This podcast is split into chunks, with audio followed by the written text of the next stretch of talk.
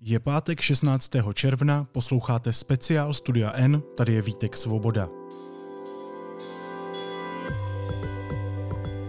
Dnes o tom, jak psát a mluvit o sexuálním násilí.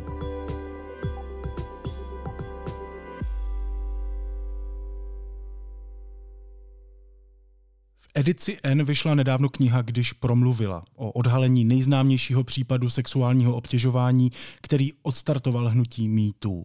Tahle publikace ale není jen popisem kauzy Weinstein, ale taky mimořádným vhledem do novinářské práce. Jak bychom měli psát a mluvit o sexualizovaném násilí? A jak hledat jeho systémové řešení? Ve studiu N přinášíme debatu z festivalu Knihex, ve které uslyšíte novinářky Sylvie Lauder z Respektu nebo Dominiku Píhovou z Deníku N. A promluví taky Anna Šubertová z iniciativy Nahlas, Johana Nejedlová z Koncentu a Marcela Linková ze Sociologického ústavu Akademie věd České republiky. Slovo mají Dominika Píhová a Karolína Klinková.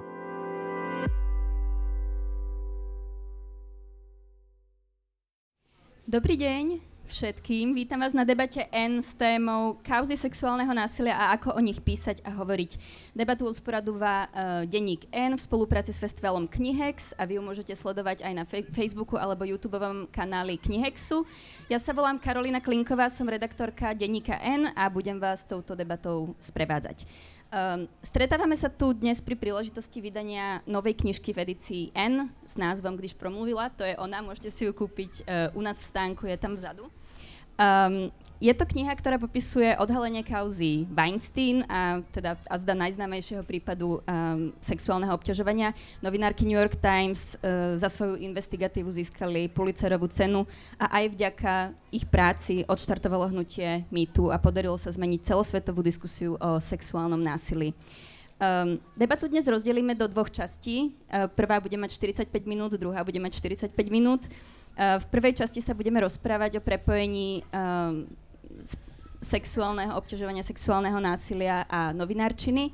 V druhej uh, debate sa budeme venovať nejakým systémovejším riešeniam, systémovejšej debate a, a posunieme sa vlastne od tej novinárčiny o kúsok ďalej ku spoločnosti. Uh, ja tu vítam dve diskutujúce. Prvá z nich je moja kolegyňa Dominika Píhová, ktorá v denníku N spracúva práve uh, tému sexuálneho násilia a sexuálneho obťažovania. Ďakujeme, Dominika, že si prijala pozvanie. Dobrý den, děkuju. A uh, druhou diskutujúcou je Silvia Loder, ktorá sa tejto téme venuje dlhodobo v časopise Respekt. Ďakujeme. Taky děkuji za pozvání, dobrý den. Uh, ja začnem otázkou smerovanou na, práve na kauzu Weinstein. Čo táto kauza pre vás ako novinárky, ženy znamená? Ľudsky, pracovně? Tak pro mě ta kauza asi otevřela úplně nový směr v novinařině, uh, protože jsem najednou viděla, uh, že se dá psát o tématu, který mi přijde strašně důležitý a že se dá zpracovávat uh, citlivě a že je to oblast investigativní novinařiny pro mě, kterou jsem do té doby tolik nevnímala nebo jsem ji neznala a potom samozřejmě tím, že to bylo něco, co vzniklo ve Spojených státech, tak se to pomalu uh, prosakovalo do toho českého prostředí. Uh, takže pro mě lidsky i pracovně to byl takový řekla bych, velký milník v tom, jak eh, jsem začala přemýšlet i nad vlastní prací a nad tím, eh, co bych v ní chtěla dělat, co bych chtěla popisovat a jakým způsobem. Mm-hmm. Silvě? Uh, pro mě ta kauza vlastně časově vznikla vlastně ve velmi zajímavém kontextu, protože já si vlastně vybavuju že třeba 14 dní předtím, než uh, ty texty, že nejdřív teda New York Times a pak uh, New Yorker uh, byly zveřejněny, tak jsem uh, v práci navrhovala, abychom o tématu sexuálního obtěžování napsali. Uh, a inspirovaly mě k tomu tehdy dvě, uh, dvě věci. Jednak se tehdy objevila, možná se to tady někdo bude pamatovat, tuším, že byla v Holandsku holka, která fotila a zveřejňovala fotky mužů, který ji obtěžovali na ulici. To byl jeden, jeden důvod.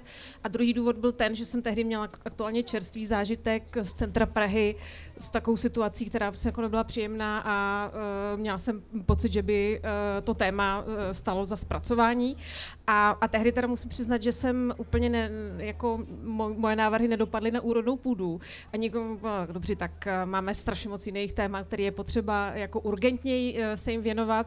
A za velmi krátkou dobu, samozřejmě úplně ve zcela jako, že jo, jiné, jiné škále a jiným, jiným rozsahu, se asi ukázalo, že to téma je validní, eh, je prostě, existuje a to, co potom následovalo, že jo, zejména uh, s tou virální podobou uh, toho hnutí, já většinou říkám hnutí, protože mi přijde, že když se o tom mluví jako o kampani, tak někdy mají lidi pocit, že to je nějaká organizovaná věc, které někdo šéfuje a která je nějak jako kdyby organizovaná, což myslím, že není úplně, není úplně přesný. Tak zejména v tom virálním hnutí se potom jako vlastně ukázalo, o jak zásadní uh, společenský uh, problém jde, jak moc je rozšířený a, a kolik žen a, a řada mužů, ale zejména ženy uh, s tím mají vlastně zkušenost. Takže v tomhle směru pro mě uh, to, když ta kauza vlastně vypukla a znova se a pořádně se o tom tématu začal mluvit i v tom českém kontextu, tak jsem byla vlastně ráda, že konečně máme ještě třeba jiný důvod teda se tomu, se tomu vlastně věnovat. A pak samozřejmě následně pokrývání uh, uh, jako kdyby těch textů, tak pro mě bylo zároveň Uh, vlastně jakože byl velmi podobný, uh, co zmínila Dominika, ale zároveň uh, to pro mě bylo i do značné míry frustrující a myslím, že symptomatické pro to, jakým způsobem se tady vlastně v Česku vede i veřejná debata, protože jsme si vlastně všimli, že ne všichni ty zahraniční texty velmi poctivě odvedené, jak je vidět v té knize, kterou teda vlastně jako velmi doporučuju, eh, kde je to teda, kde je to krásně ukázáno, tak ne všechna eh, česká média ty, texty, ta, ty texty přebírala eh, jako poctivě a, a skutečně v nějakém kontextu a, a pravdivě a vytvářel se, a vlastně postupně jsme sledovali, k tomu se možná dostaneme, postupně jsme tak jako sledovali s údivem, jakým způsobem ta debata se posouvá úplně do rovin jako podivuhodných a, a hoaxů a dezinformací téměř. Takže, nebo ne téměř, ale velmi často velmi často to tak bylo. Takže i v tomhle směru to byla vlastně strašně zajímavá v tom českém kontextu taková jako kdyby vlet do toho, jak se, jak se tady tvoří ta veřejná debata, jak, jací aktéři do ní vstupují, s jakými úmysly a jak vlastně probíhá veřejná debata. Uh, Dominika, ty si tu knižku čítala už dávno, my sme sa o tom mnohokrát bavili, že pre teba to bola taká, včera sme sa o nej naposledy bavili a ty si povedala, že by to mala byť ako príručka pre všetkých novinárov, ktorí by sa chceli venovať uh, tejto téme. Uh, v čom bola pre teba taká, uh, taká výnimočná? Čo, čo bolo to hlavné posolstvo, čo si sa možno z tej novinárskej stránky priučila v tej knižke? Eh, mně přijde, že ta práce, eh, kterou ty dvě autorky odvedly, ukazuje, jak strašně důležitý ten pečlivý přístup v takhle citlivých tématech je. A i když se ten americký systém nějakým způsobem mění, eh, liší od toho českého, je to naprosto pochopitelné, tak vlastně ty všechny krůčky, ty všechny eh, debaty nad tím, eh, jak s tou kauzou nakládat, jaké bude mít dopady nejenom na ty oběti, ale také na ty, kterých se to týká, které to obvin, jako obvinuje z něčeho, práce s správními dokumenty, s výpověďmi, s ověřováním. Tohle všechno vlastně pro mě Eh, bylo jak nějaký návod na to, že až budu tápat, až jednou budu psát něco podobného, Uh, tak jak postupovat. A je pravda, že opravdu v momentech, kdy jsme se věnovali nějakým konkrétním kauzám, tak já jsem tuhle knížku držela v rukách ještě několikrát a vracela jsem se a říkala jsem si, aha, a jak vlastně nad tím přemýšleli, jaký tam byl ten editační proces. Uh, jak pracovali s anonymními zdroji, protože to je taky velké téma v tady těch kauzách. Takže vlastně všechno, eh, všechna ta preciznost a to, že to dokázali vložit do té knihy, se pro mě stalo opravdu nějakým jako návodem, který samozřejmě není vždycky platný a i v té knižce se objevuje několik momentů, se kterými já nesouhlasím a myslím si, že ve své novinářské praxi uh, se nebudu úplně řídit vším, co ty autorky tam zmiňují, ale, ale je to alespoň něco, protože já jsem do té doby vlastně znala uh, nějaké návody, příručky, rady od lidí, kteří se věnují tématu, ale eh, třeba se mu věnují z té odborné stránky, lidi, kteří pracují s oběťmi sexuálního násilí.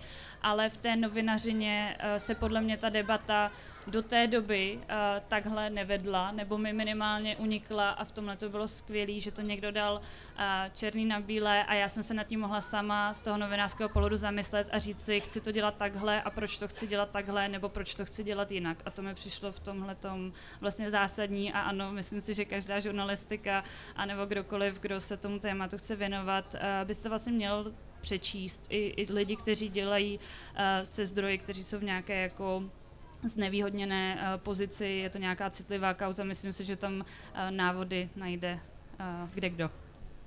Premýšľam nad tým, ona je to naozaj dosť uh, knižka, ktorá je zameraná na tú novinárskú prácu, na ten proces, ako vzniká ten text, ako vzniká tá, to mediálne spracovanie. Silvia, myslíte si, že to môže byť nejaké podnetné čítanie aj pre niekoho, kto v tej žurnalistike vôbec nefunguje, vôbec v nej nie je aktívny? Čo, čo by si z takej knižky mohol zobrať? No naprosto, protože uh, tohle je vhled do toho, jak dělat dobrou novinařinu. To je bod jedna.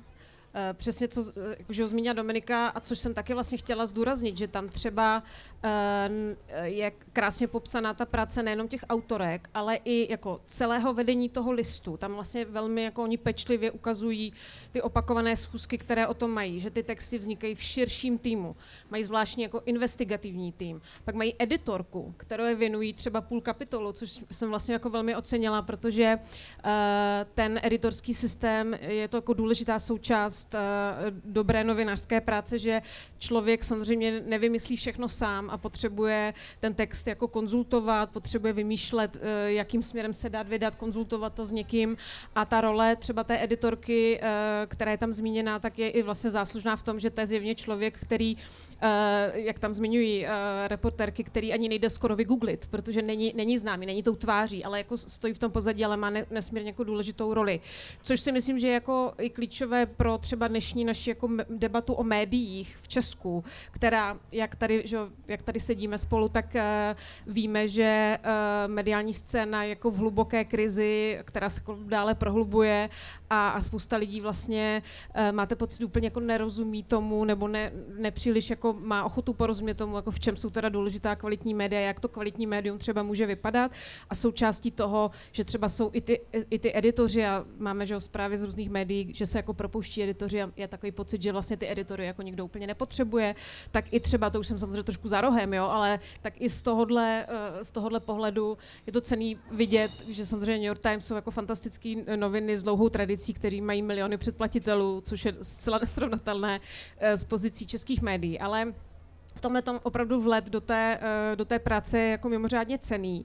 A určitě bych ještě navázal na to taky, co říkala Dominika, a to si myslím je jedna z věcí, která je taky trošku nová eh, v tom českém kontextu, že my tradičně vnímáme investigativní novinařinu jako eh, druh novinařiny, která se zaměřuje na politické kauzy nebo na korupci, kauzy z biznisu. A myslím, že jsme neměli úplně, nebylo úplně zvykem posuzovat, nebo používat tento typ novinářské práce na tyto případy. A v tom si myslím, že uh, to bylo taky vlastně jako, mm, je to velmi, velmi inspirativní a už to vidíme, že to jako přebírá uh, i ta česká novinářská scéna a když, jak ho zmíním, těch případů byla celá řada, ale když se podíváte do toho, jakým způsobem a Palana Rychlíková a Jakub Zelenka rozkryli uh, případ Dominika Ferryho, tak vlastně postupovali velmi podobně a uh, ten, třeba to jedno, že jeden ten, uh, jedna ta klíčová věc je, uh, jak se ověří tvrzení člověka, který popisuje situaci, u které nikdo jiný nebyl, pouze ten, který je obvinován.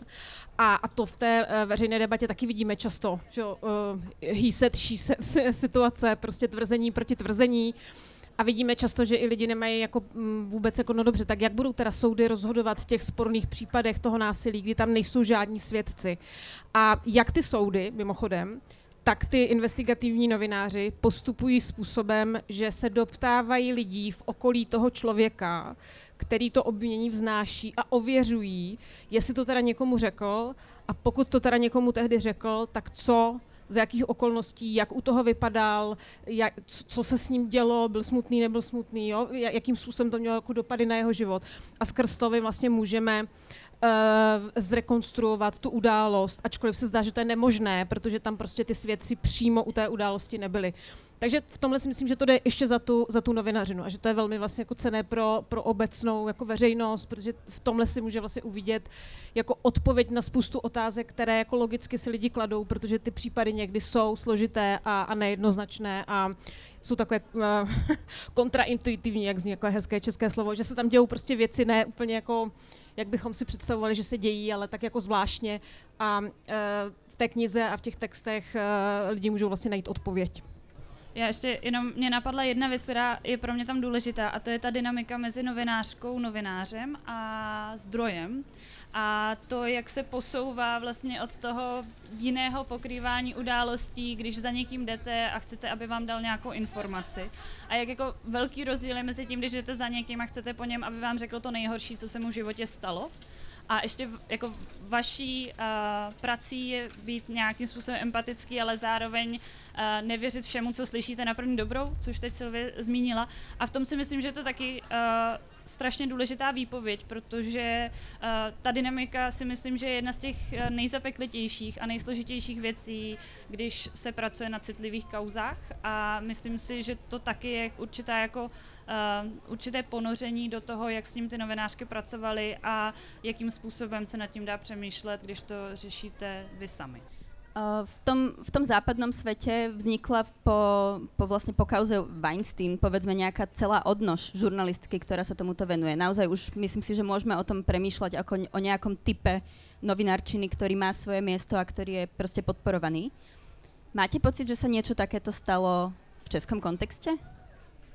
Já nevím, jestli vznikla úplně speciální odnož, a, a ještě možná k té odnoži jenom taková drobná uh, poznámka. Tam vlastně v průběhu že těch let, které následovaly uh, po uh, začátku mýtu, tak se objevil takový jeden typ kritiky, který říkal, že vlastně úkolem novinářů není uh, se jenom tak jako z čisté jasná rozhodnout a jít jako najít ty kauzy. Jo? Máme nějaké máme nějakou oblast lidské činnosti a teď se jako novináři rozhodneme, jestli tam náhodou taky není nějaká, nějaké červy, tam nejsou skryté nějaké červy pod kamenem.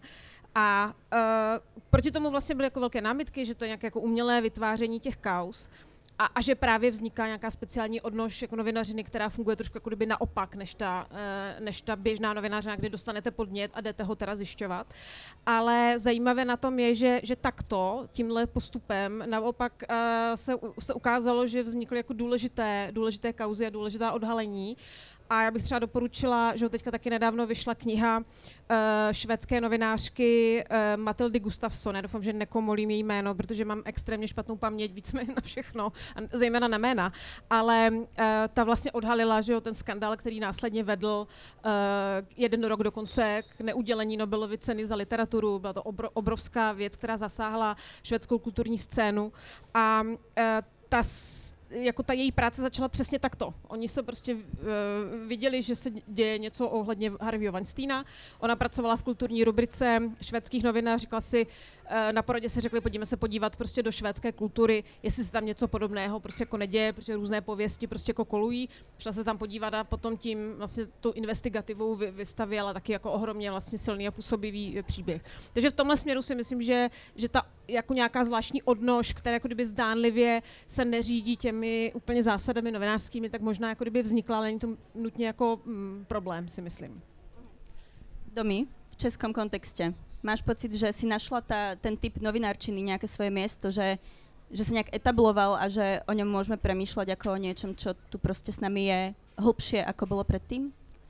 Já myslím, že do určité míry ano, ale zároveň to velmi spojuju s tou společenskou situací, kdy mám pocit, že uh, to není, že si novinář najde něco z váku a ono to tady s námi bylo celou dobu a víme o tom, že to tady, uh, řekněme, klidně stovky let a Uh, ono se to začalo jenom prodírat na povrch, uh, začaly se někde objevovat zmínky na sociálních sítích, nebo někdo uh, měl odvahu se ozvat a napsat, u nás ve firmě se něco děje a není to v pořádku, máme podezření.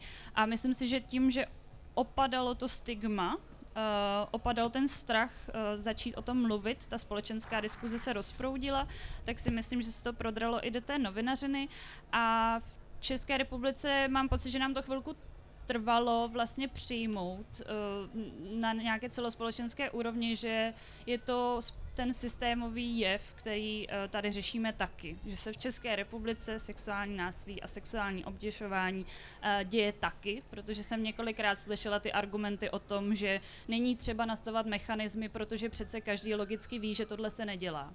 A postupem času se ukázalo, že ne každý to logicky ví a že se to dělá, že se to děje a tím pádem si myslím, že si to svým způsobem našlo místo uh, i v české novinařině a pořád si to hledám. Myslím si, že jsme někde na začátku toho definovat, jak se pracuje s těmito citlivými tématy, zvlášť když se bavíme o tom, kdy nejde o tu trestně právní rovinu ve smyslu přijde soud a někdo, někdo bude odsouzen, ale když se bavíme o takové té šedé zóně, kdy nemá být výsledkem trest třeba, ale výsledkem může být i to, že někdo, kdo se cítí být ublížen, by chtěl slyšet omluvu. Je to o nějaké jako dynamice v té debatě o tom, vlastně, jak se má, může mluvit o sexuálním násilí a sexuálním obtěžování. Takže si myslím, že jsme někde na začátku, že se to otvírá a že je to skvělé, že se to téma objevuje čím dál častěji a zároveň nemám pocit, že by se to téma zneužívalo, což byla taky jedna z, těch,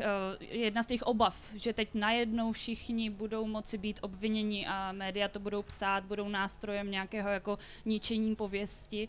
A já ten pocit nemám, mám pocit, že česká média se k tomu staví velice zodpovědně, že vždycky se snaží odpovídat na otázku, kde je tam ten veřejný zájem. A z toho mám vlastně tu největší radost, že se to nějak že se to nějak přetvořilo do toho českého prostředí, si myslím, do toho novinářského prostředí jako velice zdravě a konstruktivně a to mě těší asi na tom nejvíc. No. Jenom do, doplňující, měla jsem k tomu ještě napadá uh, jedna věc a to ta, že na, určitě na, tu, na té pozitivní uh, stránce věci je dobré zmínit, že uh, to téma, mám pocit, už se jako etablovalo v těch seriózních redakcích jako, jako opravdu jako seriózní téma, které se prostě pokrývá. Že jo? Pokrývá se sexuální obtěžování na vysokých školách, v práci, v nejrůznějších jako typech činnosti, věnuje se pozornost prostě těm organizacím, které vznikají třeba studentským nebo jiným. Takže v tomhle tom je určitý posun. A ještě jeden posun jsem si všimla, když jsem byla, když zmíním znova Dominika Ferryho, byla jsem první den u soudu s ním, tak možná jste viděli, že nebo určitě jste viděli ty záběry, on tam nakráčel k tomu soudu tak jako velmi sebevědomně a usmíval se na všechny strany a velmi jako nevybíravým způsobem mluvil o, nebo vlastně odhaloval jména žen, jejichž případy se vlastně k tomu soudu nedostali. A já jsem s ním třeba mluvila jenom úplně jako, jako pro ilustraci. Já jsem s ním třeba mluvila pět minut a zmínil jméno jedné té dívky třeba čtyřikrát. Jo? Takhle jako, to byla jako zjevně nějaká, eh, nějaká jeho strategie.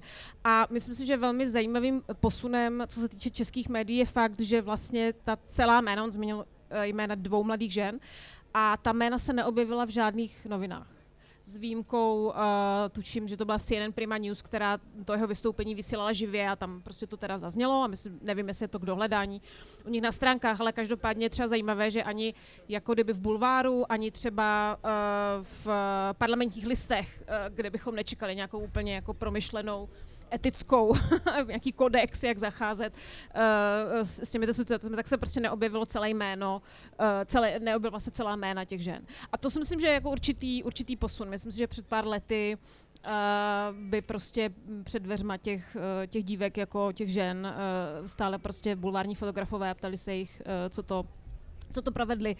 A uh, takže to je třeba jako kdyby jedna věc, kterou zmínila. A zase naopak, uh, co se týče těch negativ, tak uh, nedávno to měl hrozně hezky zpracovaný uh, newsroom České televize, který se vlastně zaměřil na jazyk, jakým novináři pokrývají tématiku sexuálního násilí a přestože to sleduju vlastně poměrně jako dost, tak i mě vlastně překvapilo, jako do jaké míry je rozšířená, rozšířený zvyk jako informovat i o jako velmi vážných případech, kdy jde o jako znásilnění dítěte, eh, velmi takovým bagatelizujícím jazykem, jakože to byly nějaké hrátky a uh, ty, jako, uh, ty děti mají nějaké partnery sexuální, jo? jako dítě nemůže mít sexuálního partnera, to jako ne, ne, fakticky jako nesmysl. A je to myslím, že důležitý v tom, že víme, že ten jazyk pokud že netvoří tu realitu, tak ji pomáhá nějakým způsobem konstruovat a to je třeba věc, která je určitě jako na další debatu, eh, která by se měla zlepšit v českých médiích, protože eh, ten jazyk, jakým o těch věcech mluvíme, je prostě jako velmi, velmi jako důležitý. Vy ste to zmienili už, že vy sa tej téme venujete roky, dlho, dlho, dávno predtým, než začalo hnutie, hnutie Dávno, dávno. predtým, než začalo hnutie MeToo. Um, Všimli ste si na sebe, že ste začali k tej téme pristupovať nejak inak od, od, od tejto kauzy, od toho, ako, ako sa to všetko spolu zmenilo?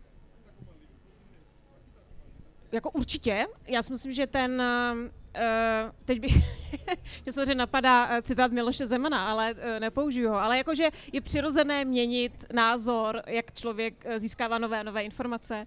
A teď vám asi neřeknu úplně jako kdyby konkrétní, uh, konkrétní uh, změnu, uh, kterou jsem podstoupila, ale myslím, že je logický, že nejenom v tomhle tématu, ale spoustě dalších témat, které jako novináři pokrýváme, tak čím víc o tom víte, čím s větším počtem lidí mluvíte, čím víc si načtete nějaké odborné literatury, tak tím víc máte jako vhled do toho tématu a je větší šance, že budete informovat nějak jako fundovaně. Ale ne, neumím teďka asi úplně um, Možná jedna věc mě napadá, uh, že, že vlastně uh, třeba, a není to úplně jako změna, jo, ale je to, myslím si, že a je to i v souladu s tou celospolečenským nějakým posunem, že jako si na sebe všímám, že jako hodně roste moje citlivost vůči té jako trestně právní stránce věci, přestože nejsem právnička, ale právě o to víc mě to mate a, a znervozňuje a nerozumím tomu, jak vlastně funguje ten český, ten český, český systém, ve kterém, a teď musím dát pozor, jak to naformuluju, že aby to bylo přesně, ale ve kterém není úplně neobvyklé, že za velmi vážné činy tohoto typu nepadají úplně velké tresty, padají tam často podmínky a je to, a, často je to, že cítíte ze strany policistů, státních zástupců, soudců, jako značnou neinformovanost uh, o tom, co znamená být obětí uh, sexuálního zneužití nebo násilí, jaké to má následky uh, na oběť. A, a v tomhle směru si myslím, že jako roste určitě moje citlivost k tomu a nějaká, nějaký pocit, že je potřeba o tom pořádně mluvit, ale zároveň to kopíruje, myslím, i tu společenskou debatu, že se o tom stále více, více mluví. Dominika, ty si u nás popisovala niekoľko kaus takéhoto charakteru. Spracovala si tému, uh, ktorá sa týkala uh, kouča Hláska, venovala si sa Janovi Cimickému, venovala si sa uh, prostrediu vysokých škôl. Vedela by si nejak popísať, ako, ako vlastne novinár v českých podmienkach, keď začína spracúvať takúto tému, ako, ako postupuje? Kde začne? Ako, ako sa niečo takéto vôbec narodí? No, podle mě se to narodí tak, že ten novinář poslouchá ty lidi, kteří za ním přijdou s tím, že se někde možná něco děje. Já to říkám docela často. Mně se nikdy nestalo, že by za mnou přišel člověk, který sám sexuální násilí nebo obtěžování zažil.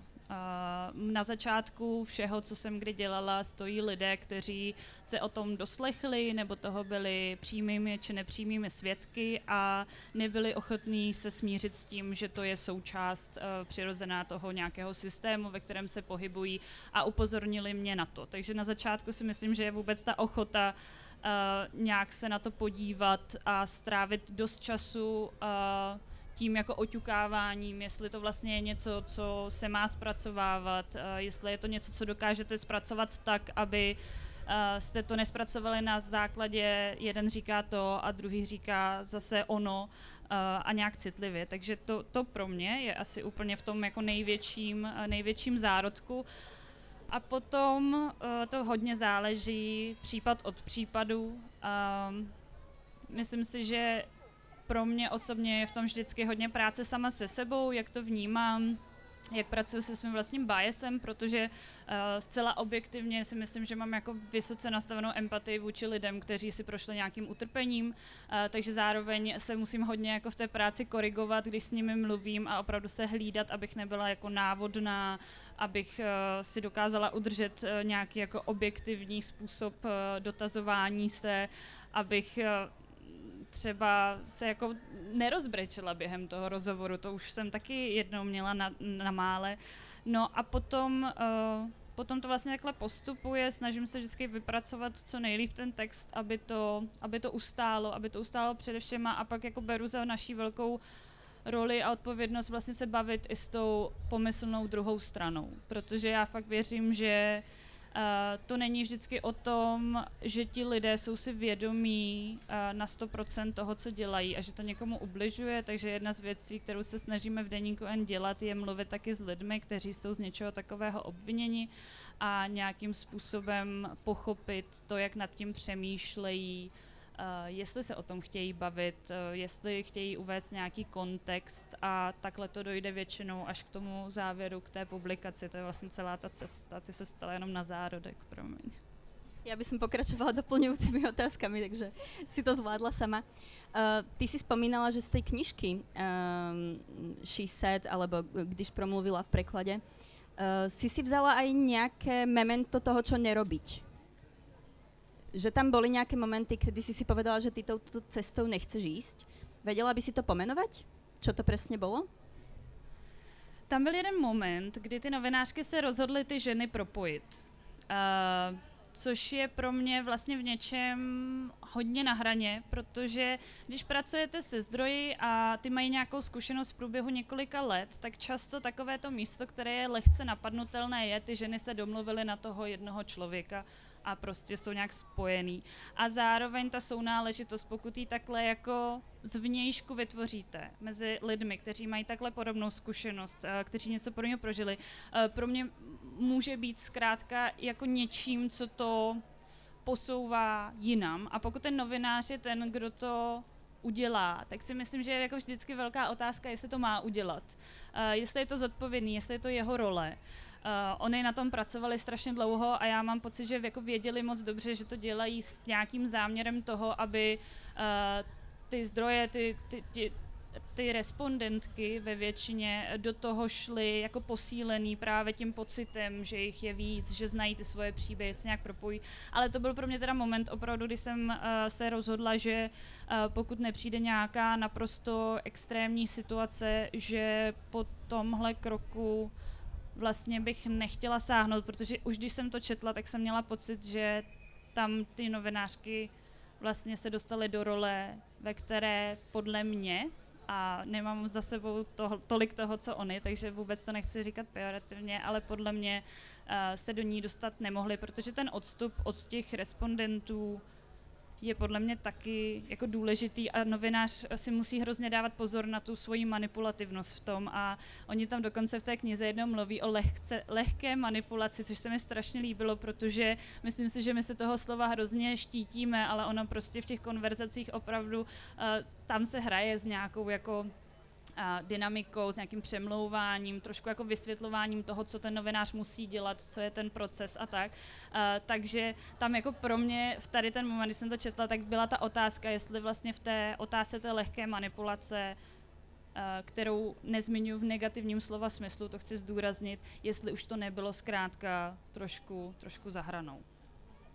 A teď myslíte uh, úplně ten závěr té knihy, kdy se potkávají v domě Gwyneth Paltrow na takovém jako, uh, jak to nazvat, terapeutickém večírku nebo, nebo ještě jiný, jinou situaci? Tohle taky, no. ale tohle už bylo povídání, takže tam mi to přišlo už jako tam by mi to přišlo problematický vzhledem k nějakému follow-upu, ale oni se rozhodli z toho napsat článek z toho samotného setkání, ale tam byl ještě jeden moment chvilku před tím, před tím vydáním, kdy vlastně to nesetkali se všechny, ale došlo tam k nějakému propojení. No a tam to pro mě bylo ono, před tím vydáním, no, že teda to už taky jako rysuju hodně tenký linky a uvědomuju si to, ale tam mě to prostě nějakým způsobem zarazilo, no. Silvie, vidíte nějaký významný rozdíl v tom, ako se tyto kauzy zpracovají v zahraničí a v České republice? Tak určitě eh, ve zdrojích. Myslím, že tam je uh, jako obro, obrovský že, rozdíl, což tady uh, všechny víme že mm, a nejenom, neplatí to jenom pro tyto kauzy, ale platí to obecně, že jo, pro uh, investigativní novináře nebo cokoliv jako náročnějšího, tak uh, když prostě pracujete na nějakém textu nějakou delší dobu, tak to neznamená, že máte omluvenku z jiných povinností. Takže uh, že jo, známe, to, známe to všechny, že člověk prostě pracuje třeba na sedmi textech jako zároveň. Jeden odevzdá v úterý, jeden odevzdá ve středu, jeden odevzdá v pátek a ty další čtyři jako pořád jedou jako, eh, jako zároveň. Což si myslím, že, že jak vyplývá z té knihy, ale i jako uh, specificky samozřejmě postavení New York Times uh, je jako velmi specifické a ta situace těch médií amerických nebo obecně že západních taky není úplně úplně slavná, ale myslím si, že pořád to je nesrovnatelný s podmínkama, ve kterých pracují jako čeští novináři. To si myslím, že je jako velký, velký rozdíl. A pak jedna věc, kterou jsem že naťukla, ale myslím, že se to taky už trošku mění, je nějaká vážnost, která se uh, tomu přikládá, tomu tématu že byť se, jak říkám, byť se to teda posouvá, tak si myslím, že pořád ještě, uh, protože oni mají taky náskok, že jo, oni to tam taky jako zmiňují, tam prostě třeba v, konkrétně v tom americkém kontextu jako velká, velká, velká debata o sexuálním obtěžování. V práci se odehrála uh, při slyšení Clarence Tomase že v, v ústav, při jeho jmenování do ústavního soudu, kdy o jeho chování vypovídala Anita Hill, takže a od té doby vlastně v takových vlnách ta debata se vede.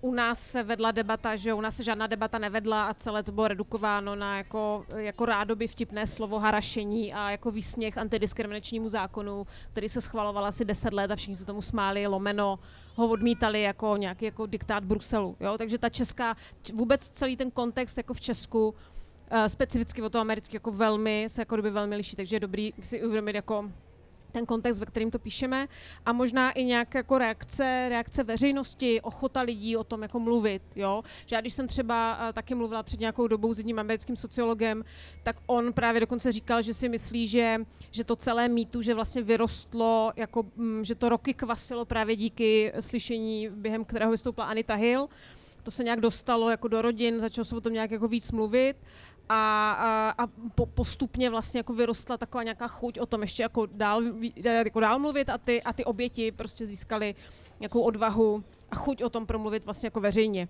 A tohle všechno nás jako trochu, my jsme vlastně úplně v jiné fázi, že jo, té debaty, my jsme podle mě úplně na, zač, jako na začátku víceméně. A takže podle toho to, podle toho to taky jako vypadá. Ale řekla bych, že, že jdeme jako dobrým směrem, že se to jako posunulo ohromně za těch pět let, jako, které máme za sebou.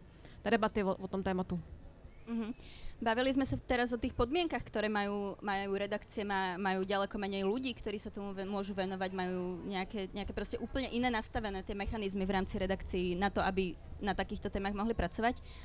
Uh, myslíte si, že by mala mať česká žurnalistika ambíciu robiť to, čo spravili napríklad novinárky uh, v kauze Weinstein? Nemyslím teraz ambíciu pracovať na niečom rok, ale ambíciu v, naozaj v vplynúť do tej debaty takým spôsobom, možno po, fakt, že porovnateľným s tým, ako sa to stalo v tej americké společnosti?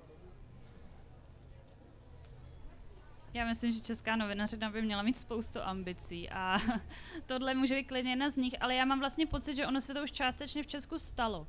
Já mám opravdu pocit, že kauza, kterou zpracovala Apolena a Jakub, uh, nějakým způsobem opravdu jako tu debatu posunula a redefinovala a uh, nějak se jako na té časové ose udělala tak jako zářez, od kterého je všechno trošku jinak, troš, trošku, uh, trošku jinak o tom debatujeme, trošku jinak o tom píšeme, takže uh, to, to beru jako ten vlastně nějaký výrazný krok uh, v těch posledních letech a my, umím si představit, že česká novinařina tohle tohle může dělat, ale zároveň mám potřebu jako říkat, že vlastně uh, nemyslím si, že no, no, role novinařiny je v tom, aby odhalovala ty největší extrémy, uh, nebo ty největší kauzy, ty nejslavnější, protože za tou knihou, uh, která pojednává o chování prostě hollywoodského producenta známého, se potom schovává další jako miliony příběhů, které by tu pozornost nedostaly, ale vlastně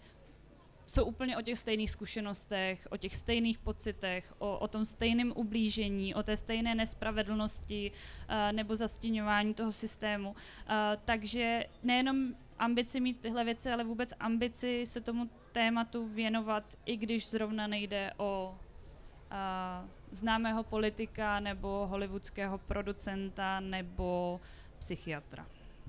Jo, a já bych tomu ještě dodala určitě poznámku, že je důležitá i ta systémová rovina, o které tady teďka bude že řeč, ale samozřejmě jako úkolem novinářů je i jako jednak analyzovat ten systém, uh, snažit se mu jako ještě jako kdyby porozumět a teď tím systémem nemyslím jenom třeba tu trestně právní rovinu nebo legislativní rovinu, ale i jako analýza jako nějaké dynamiky ve společnosti, jak vlastně, jak přemýšlíme o vztazích mezi muži a ženami, jak, jakou tady má jako historii prostě uh, ta debata.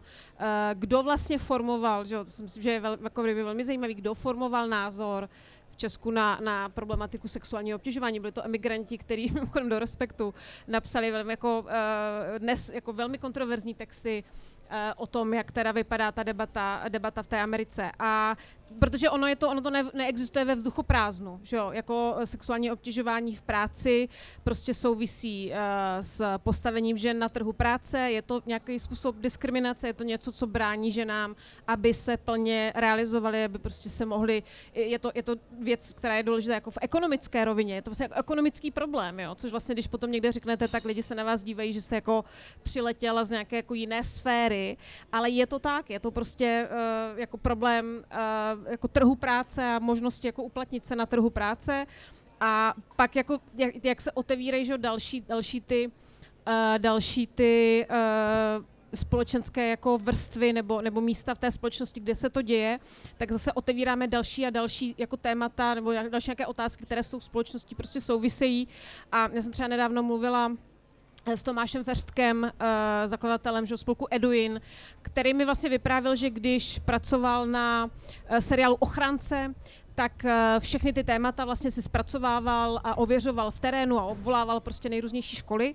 A když přišlo na to téma že vztahu mezi učiteli a, a studentkami nebo, nebo jako žákyněmi, tak vlastně mi říkal, že byl jako v šoku, Eh, že eh, jako v terénu objevil příklady toho, že, že nejenom, že existují vztahy mezi vysokoškolskými učiteli, ale existují vztahy mezi středoškolskými učiteli, jejich studentkami, existují vztahy mezi učiteli na základních školách a jejich jejich žákyněmi a zároveň mi říká, že vlastně eh, všechna ta ostatní témata, která do toho seriálu zpracovával, tak jsou řešena v učitelské komunitě nějak jako systémově, šikana, jak, jak zabrovat šikaně, co mají dělat školní psychologové, tohle všechno. A tohleto téma jako naprosto ticho poběšeně a vlastně nikoho to úplně příliš jako nezajímá. A pak mi říkáš takovou zajímavou věc, že měl dokonce pocit, že, že jako celkem velkou částí té učitelské obce je to chápáno jako tak jako zaměstnanecký benefit že prostě máte vztah jako uh, se studentkou. Takže já ti jenom chci říct, že vlastně ta systémová rovina, nebo ta, ta společenská, jako širší společenská, která přesně jako přesahuje nějaký jeden konkrétní příklad,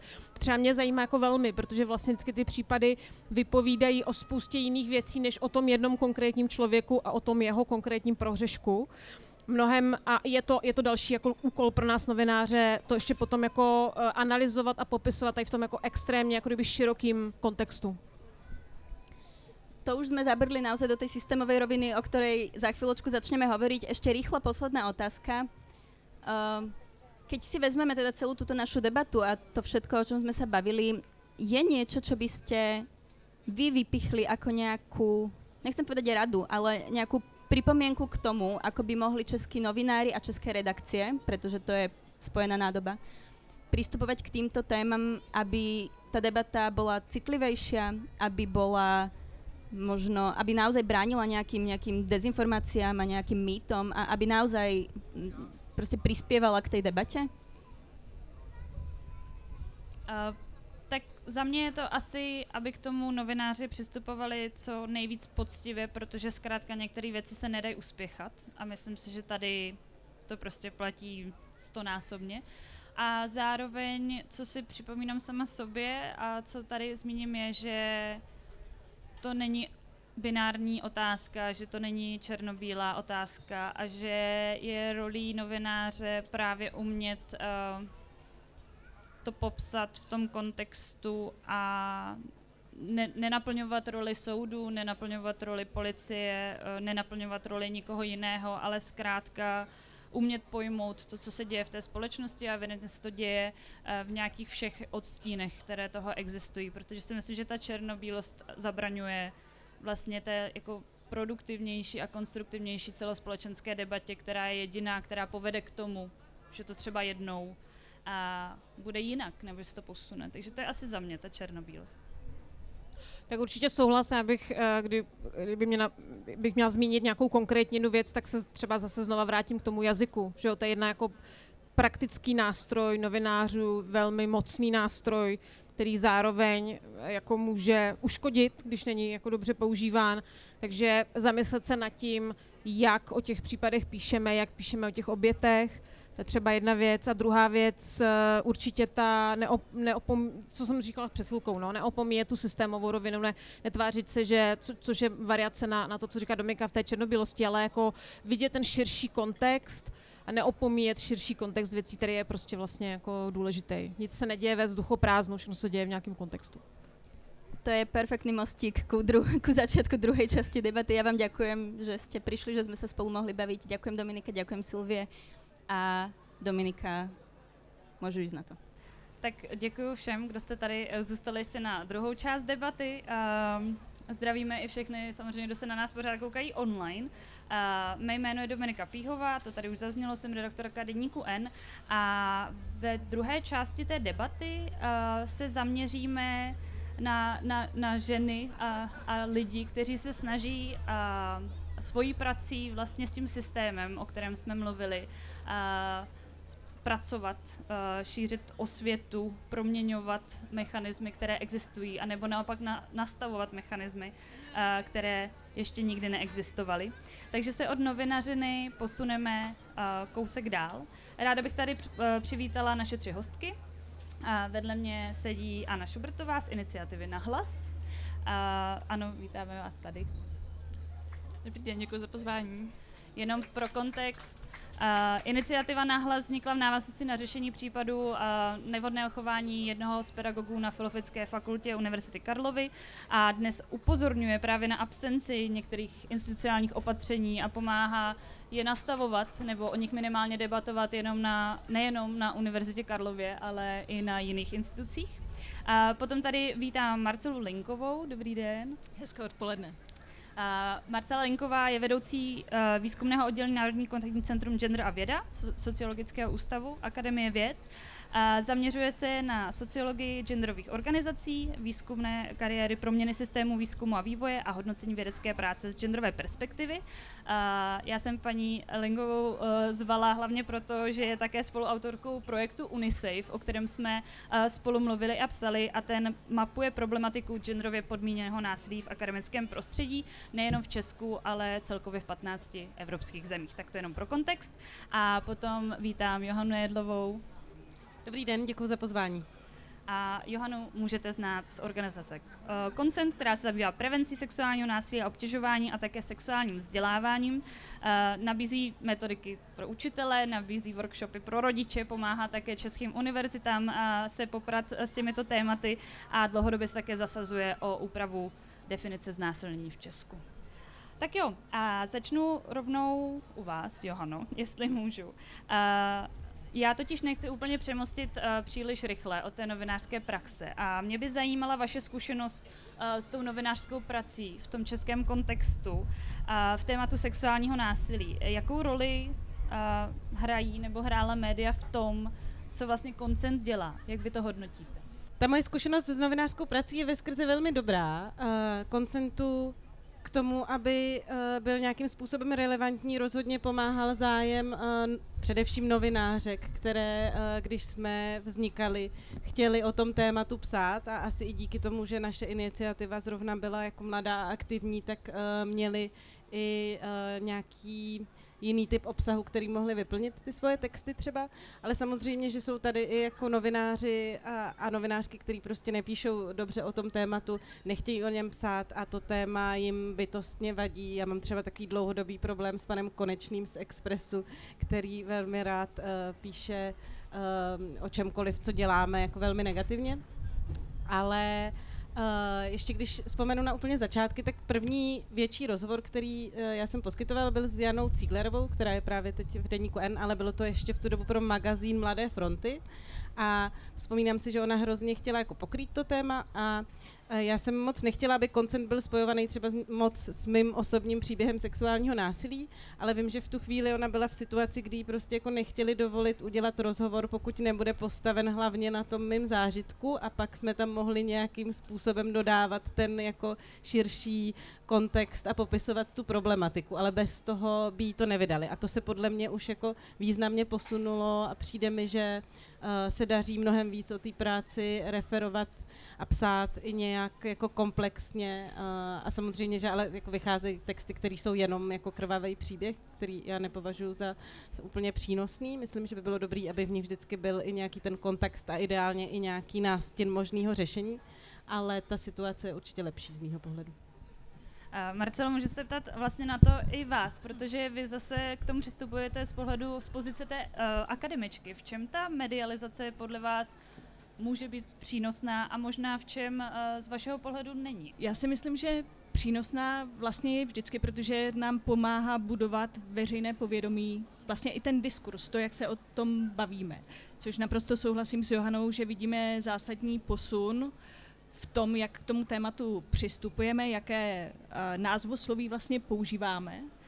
Akorát se to neprojevuje nutně vždycky v nadpisech těch článků, který prostě o velice vážných kauzách násilí hovoří jako o sexuálních aférách, jako kdyby to bylo, že ministr má milenku, ale my se bavíme o tom, že vyučující znásilnil svoji studentku. To není sexuální skandál. Takže vlastně, když ty články jsou potom velice dobře zpracované a mají na paměti i vlastně well-being, blaho a ochranu té oběti nebo přeživší, tak se to nutně neprojevuje v těch nadpisech těch článků, v těch headlinech a to si myslím, že tam vidíme fakt jako příkrej rozpor. Co se týká nějakých negativních aspektů, tam si myslím, že je vždycky, a tady už se dostáváme k tomu, jak tam vlastně vystupují ty instituce. Protože ta medializace z mé zkušenosti toho, co vidíme v akademickém prostředí, přichází v momentě, kdy ta instituce, vysoká škola, typicky strašně dlouho nereaguje. A ty studující nemají už žádnou jinou cestu, než s tím jít ven přes média což je potom prostě šílená atomovka, která bouchne a nikdo, nikdo ji nemá pod kontrolou.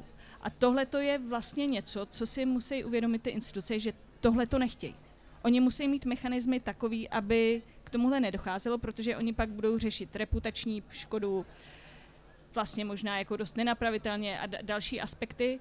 A je potom otázka, jako, co oni s tím chtějí dělat, protože oni nemají mechanismy pro transparentní komunikaci kolem tady toho a nemají zvládnutou ani krizovou komunikaci. A takže pak se to v té instituci může jakoby otáčet proti těm studujícím. Podívejte, co způsobili, ale ne, to nespůsobili ty studující. To si způsobila sama ta instituce, protože nezvládla adekvátně reagovat včas. Ano, vy se tady usmíváte vedle mě a další otázka půjde uh, vaším směrem, protože vy jste vlastně zažila nebo zažíváte velice zblízka, uh, jaké následky může mít medializace jedné konkrétní kauzy. Uh, tady musím říct pro transparentnost, že tu kauzu jsme psali i my v deníku N, týkala se právě Filozofické fakulty. Uh, Jaký teď s odstupem nějaké doby vnímáte, že jsou stinné stránky toho postupu a v čem naopak uh, možná, jak tady uh, Marcela zmínila, byl pro vás prostě tím jediným možným řešením? Já bych začala těmi pozitivními stránkami, kde vlastně vnímám jako úplně tu nejzásadnější i vlastně motivaci uh, té, té naší iniciativy, proč jsme do toho šli, uh, nějakou ochranu uh, jak těch nahlašovatelů, nahlašovatelek, tak těch obětí. Protože vlastně to si myslím, že je něco, co si úplně uh, veřejnost často neuvědomuje, ale ve chvíli, kdy uh, například nějaký případ se nahlásí, uh, přijde nějaký postih a všechno se úplně ututlá na té instituci, tak vlastně ten pachatel má naprosto otevřené pole se mstít a mstít se velmi účinně, stačí napsat uh, jeden e-mail o tom, že uh, dotyčná um, je nekvalitní studentka, která někde obsala práci, protože ty informace mají ve zvyku v té akademické sféře kolovat nějakou šeptandou v těch kuloárech.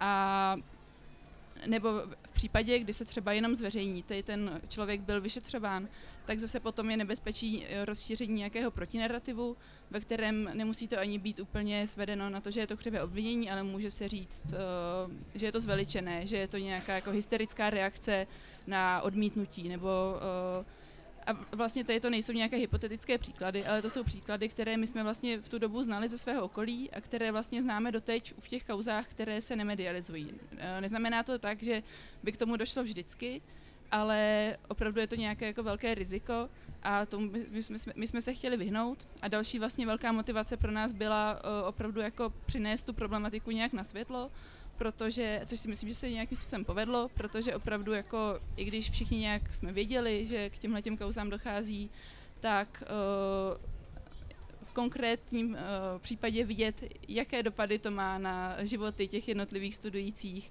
uh, jaké jsou tam ty mechanismy, jak, jaká je vlastně, jak, jak dlouho může takovéhle chování vlastně někomu procházet.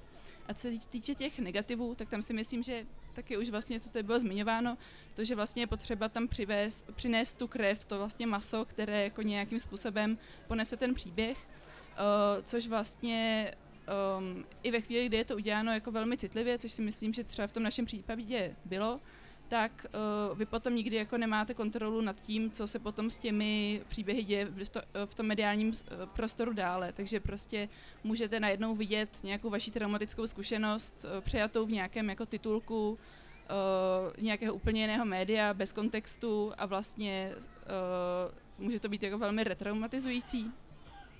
A pak ještě vlastně jedno negativum, co bych zmínila, tak je to, že vlastně, aby ten příběh byl sdílný, tak jednak tam je vlastně ten nárok na to, aby tam byla tahle jako osobní zkušenost.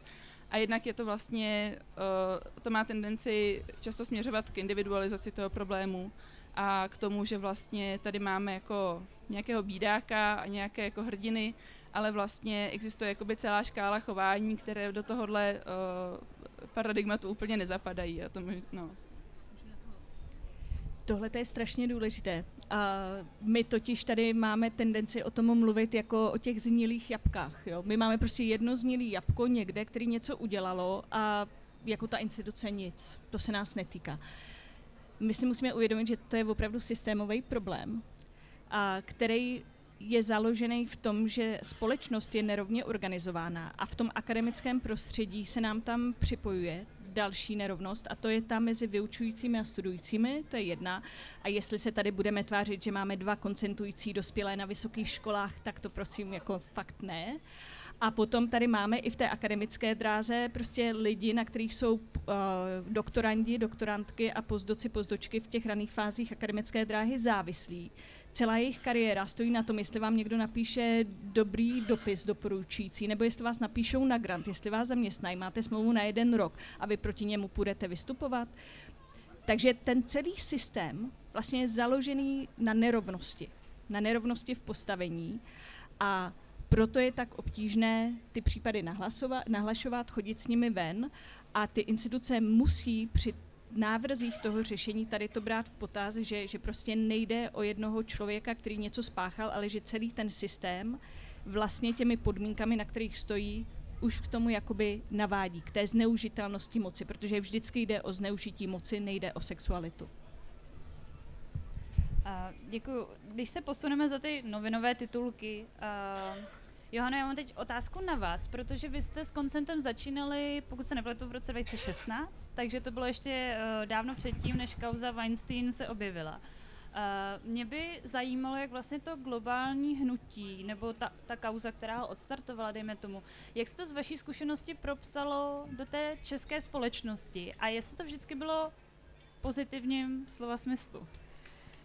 No, eh, když se kauza mýtu eh, nebo kampaň mýtu nebo hnutí mýtu eh, dostalo do Česka, respektive se o něm začalo psát v Česku, dřív než se tady vůbec stihla nějaká samostatný hnutí jako rozvinout, tak se o něm začalo psát strašně negativně a byly vlastně spíš jenom jako výjimky novinářek a novinářů, kteří o tom hnutí psali nějak komplexně, popisovali, co se děje, že to je o tom, že se stovky tisíc žen přihlašují k tomu, že mají nějakou zkušenost s sexuálním násilím tak pak ve většině těch médií se o tom reportovalo jako o hnut, uh, honu na čarodějnice a o nějakých jako uh, zhrzených um, herečkách, který vlastně chtějí zkazit kariéru tady uh, mocným mužům, který by jim mohli vysolit nějaký peníze.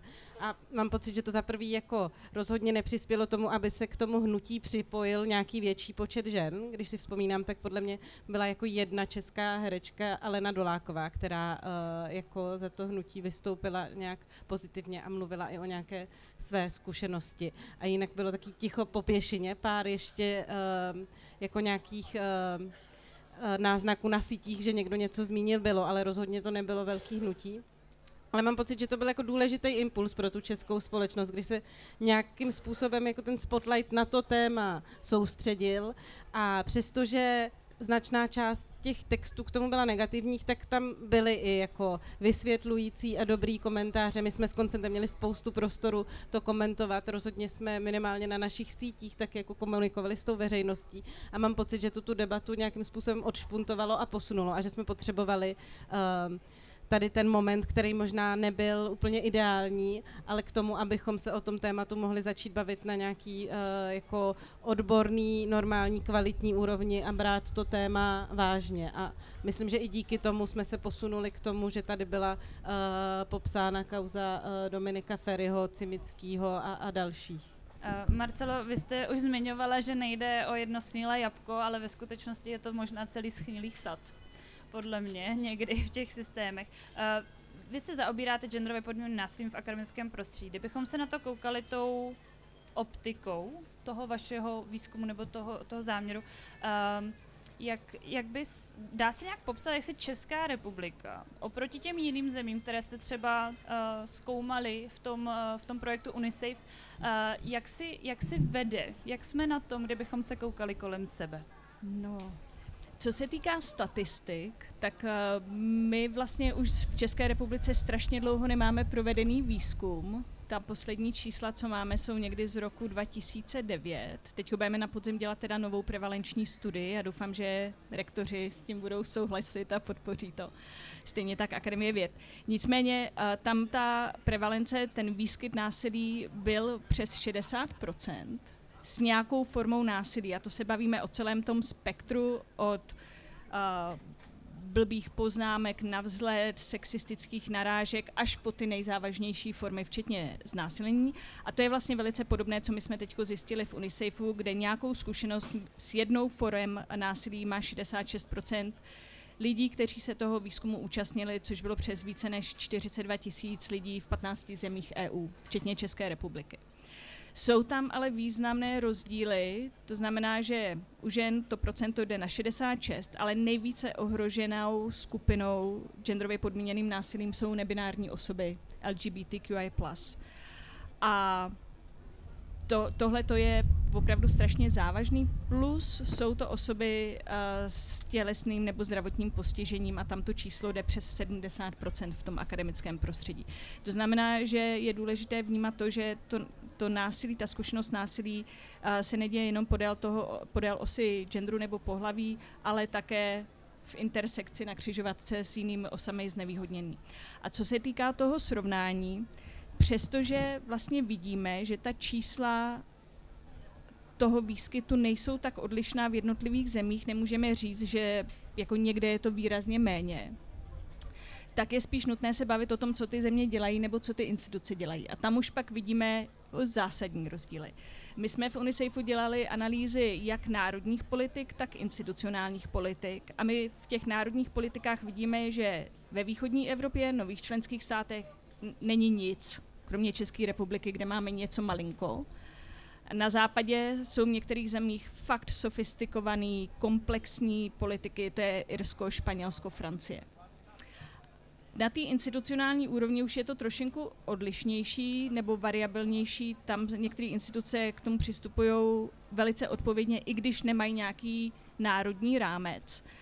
A asi důležité co bych chtěla říct je, že u těch institucí, které bych já řekla, že jsou nejvíc napřed, tak je přístup založený na ochraně a potřebách oběti, victim-centered approach, přístup založený na uznání traumatu a jak trauma funguje a že je s tímto nutné pracovat.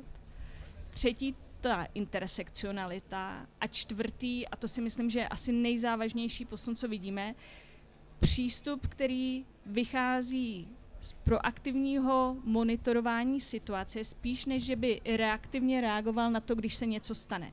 A my jsme tady naprosto uzamčeni v té reaktivní, v tom reaktivním přístupu. Máme incident, jdeme řešit nastalou situaci vidíme v západě, na západě zejména instituce, které prostě mají mechanismy pro to, aby byli schopni detekovat už v raných fázích to, že někde je nějaké riziko a jdou si s tím člověkem po, pobavit o tom, co se děje, jak je to vnímaný, že to není úplně dobrý, že tady je nějaký kodex, že by si měli dávat bacha předtím, než to eskaluje do toho, co řešíme my i v těch mediálních kauzách. A to je asi to nejzásadnější, co vidíme, ten nejzásadnější pohyb, co teď vidíme v Evropě. Mně jenom přijde vlastně hrozně zajímavý, když se bavíme i o té novinářské práci, uh, si všimnout toho, že teď se mluví o těch kauzách uh, sexuálního obtěžování, o těch konkrétních případech, ale třeba ty data uh, tady jsou už někde od roku 2012, kdy to zkoumala Irena Smetáčková, Petr Pavlík a další výzkumníci. Stejně tak jsou tady data o sexuálním obtěžování na středních školách, který je strašný,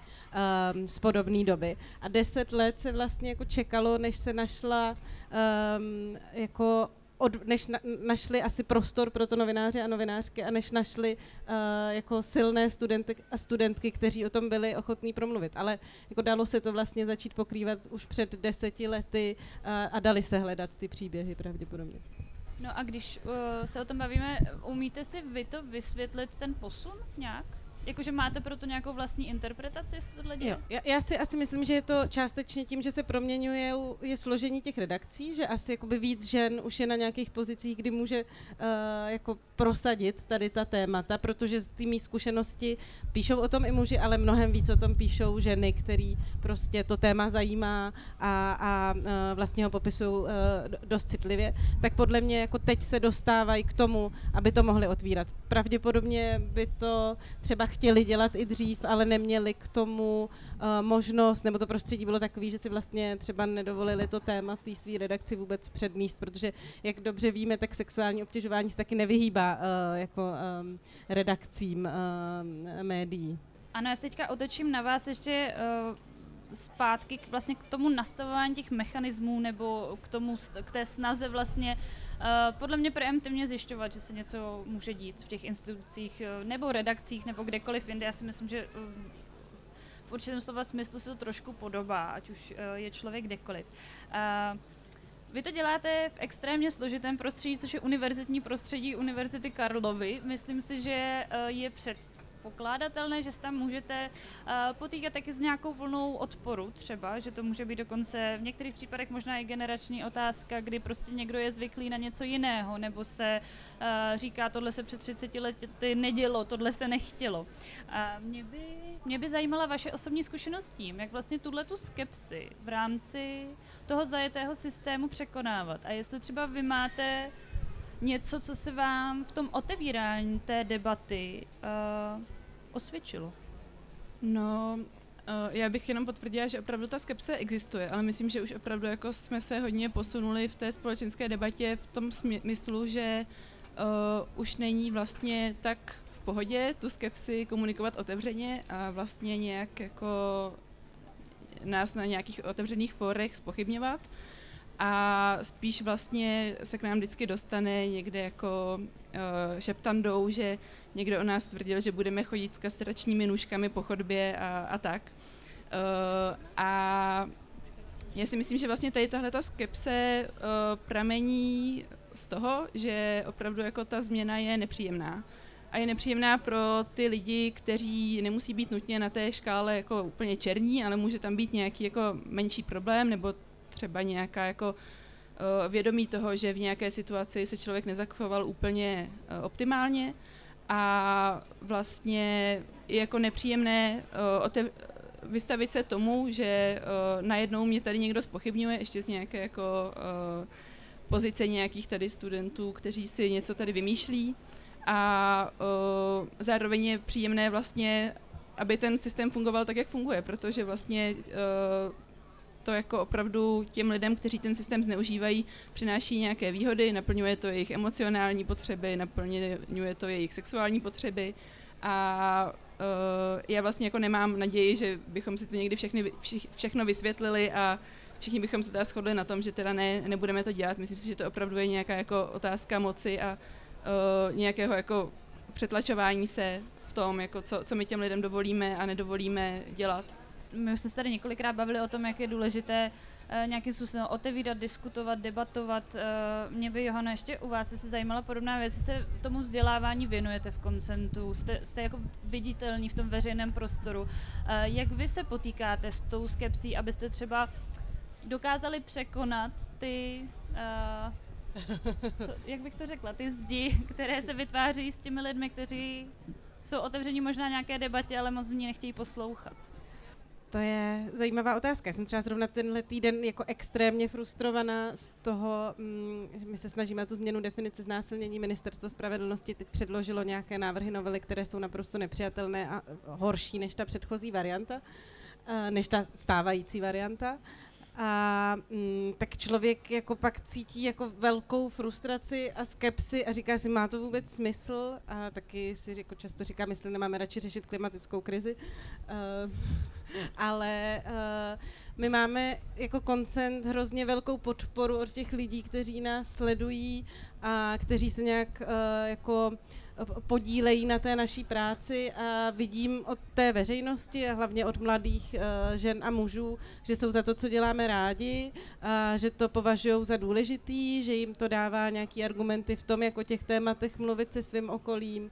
A tady ta zpětná vazba vlastně dává člověku hrozně dobrý pocit a nějakou chuť v tom dál pokračovat.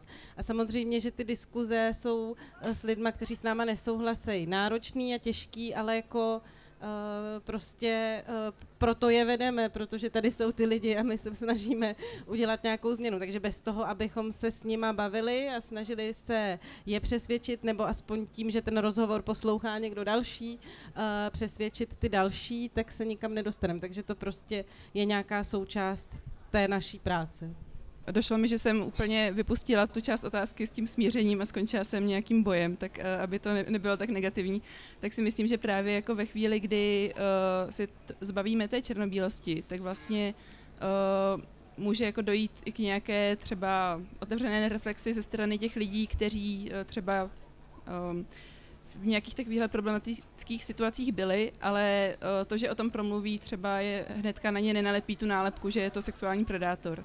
Eh, vlastně vůbec jako naučit se mluvit o těch um, vyjádřit nějakou nej, nejistotu v tom, jako jak to má být, co se tady děje a nenastolit to tak, že buď je někdo predátor, anebo má úplně všechno správně a vlastně už se nemá kam posouvat.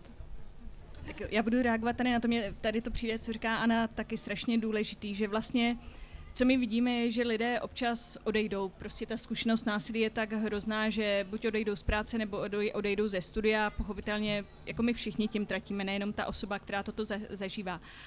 Ale co tam zůstává, je ta poškozená instituce.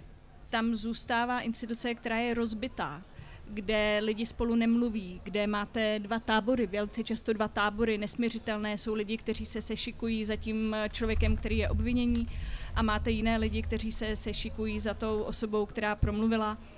A my vlastně z dlouhodobého hlediska potřebujeme uvažovat o tom, jak nastavit mechanismy tak, aby ta osoba, která nahlašuje, měla pocit zadosti, zadosti učinění, spravedlnosti, což nemusí být soudní před, to nemusí být vyhazov pedagoga. To občas stačí opravdu omluva, uznání chyby a to, že se to nebude dít dál.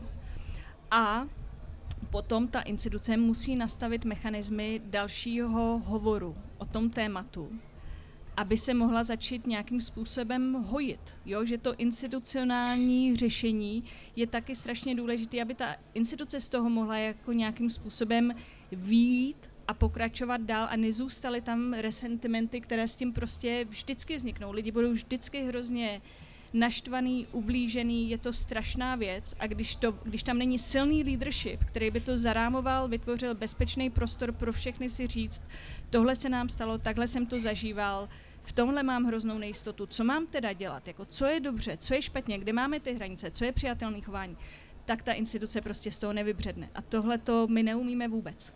Já jsem si ještě vzpomněla teď na uh, nedávný příklad, kdy byly moje kolegyně uh, dělat workshop na jedné vysoké škole právě pro pedagogy a vrátili se z toho, že ten uh, workshop byl příšerný, protože na tom workshopu byli dva účastníci, kteří pravděpodobně jako se um, často dopouštěli sexuálního obtěžování. Jeden tam dokonce přiznal, že za to byl dokonce i nějak soudně stíhaný ale osvobodili ho.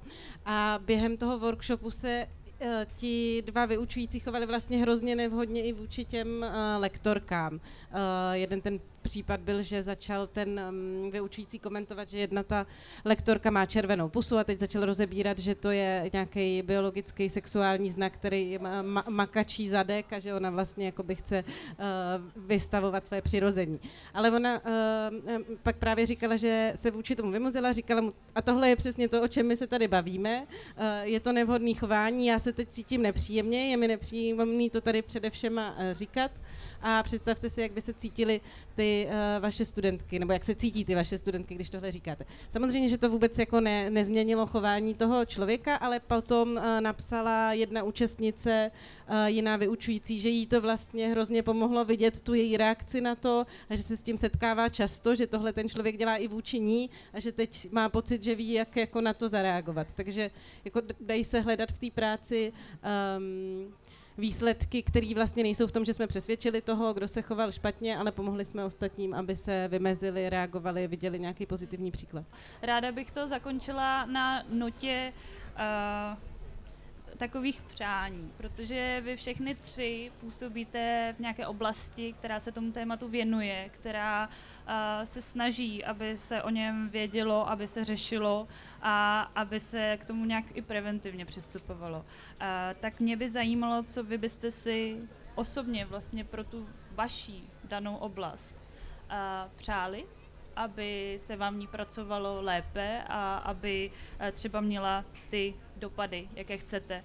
A rovnou jsem si v té otázce teda vymazala možnost přát si, aby k tomu v té společnosti vůbec nedocházelo, protože tam si myslím, že asi máme pochopení, že ještě nějakou dobu možná furt to potrvá. No já jsem si ty cíle nějak stanovila, které třeba souvisí s tím, jak dlouho chci působit v koncentu. Já si myslím, že naší rolí by mělo být, aby ta naše práce nebyla potřeba, což nezbytně nutně neznamená, že se uh, přestane dít sexuální obtěžování. To se asi uh, jen tak dít nepřestane, ale chtěli bychom, aby uh, to, co děláme, bylo vlastně spíš rolí státu tohle to řešit. Takže bychom chtěli, aby sexuální výchova prevence sexuálního násilí byla zakotvená v rámcových vzdělávacích programech, aby vyučující měli dostatečnou podporu v tom, aby o těchto tématech dokázali se svými studujícími mluvit a uměli uh, je tohle to učit, aby se to monitorovalo, jakým způsobem se tady ty věci učí. A uh, prostě, aby společnost brala jako samozřejmý, že se snažíme předcházet sexuálním obtěžování na všech možných úrovních a to jak ve škole, uh, na vysoké škole, tak třeba v práci. Uh, a uh, druhá část je právě ta změna trestního zákonníku, kdy se snažíme to, co je fakt, že sex bez souhlasu je znásilnění, tak aby mělo oporu i v té naší legislativě. A to, když se povede, tak budu velmi šťastná. Tak já mám jedno takové jako vlastně drobné, ale velké, aby se nám podařilo na podzim zrealizovat tu studii prevalence a měli jsme ta data, což vlastně opravdu záleží na tom, jestli, když to řeknu otevřeně, univerzity a jejich představitelé, rektoři a ústavy Akademie věd budou mít kuráž do toho jít. To je jediný, na čem to záleží. Což mě vede k tomu druhému, co bych chtěla, aby jsme tady měli fakt ve vedení institucí lidi, kteří nebudou sraby, a budou se tomu stavět čelem. My ty lidi už teď vidíme a je to jednoznačně navázané na to, že máme rektorky ženy. Protože když se do těch pozic dostanou ženy, a je to fakt tady budu esencializovat, tak je vyšší míra citlivosti než u většiny rektorů. Já jsem byla teď na zasedání konference rektorů, ta zkušenost byla zajímavá, mnoho jich je podpůrných, ale řekla bych, že mnoho jich je stále ještě extrémně skeptických. No a třetí, hrozně bych chtěla vyzvednout úžasnou školskou ombudsmanskou platformu, a, což je platforma ombuds osob na vysokých školách která dělá podle mě super práci. Jsou tam strašně motivovaný, úžasný lidi.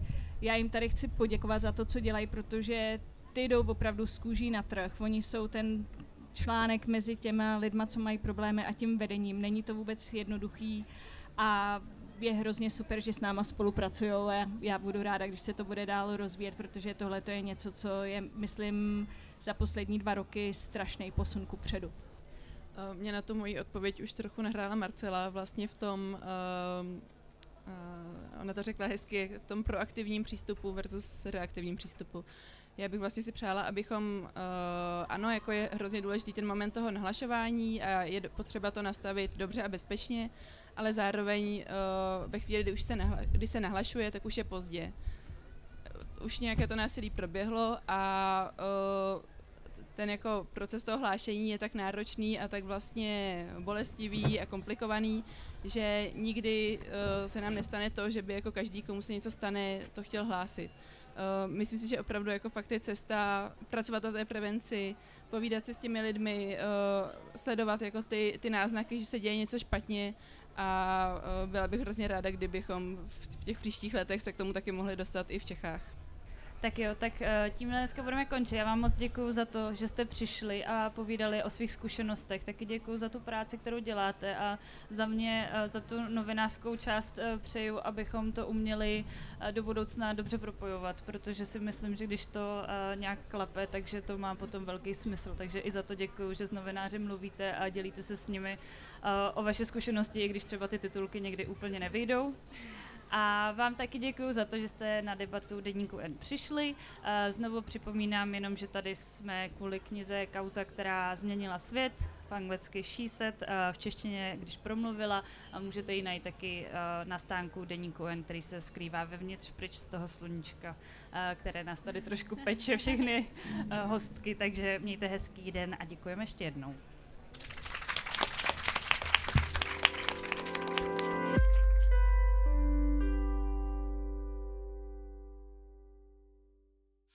Národní galerie Praha představuje novou stálou expozici 1939 až 2021 Konec černobílé doby. Umění v kontextu historických událostí zachycující změny politické i společenské. Národní galerie Praha, Veletržní palác. Více na ngprag.cz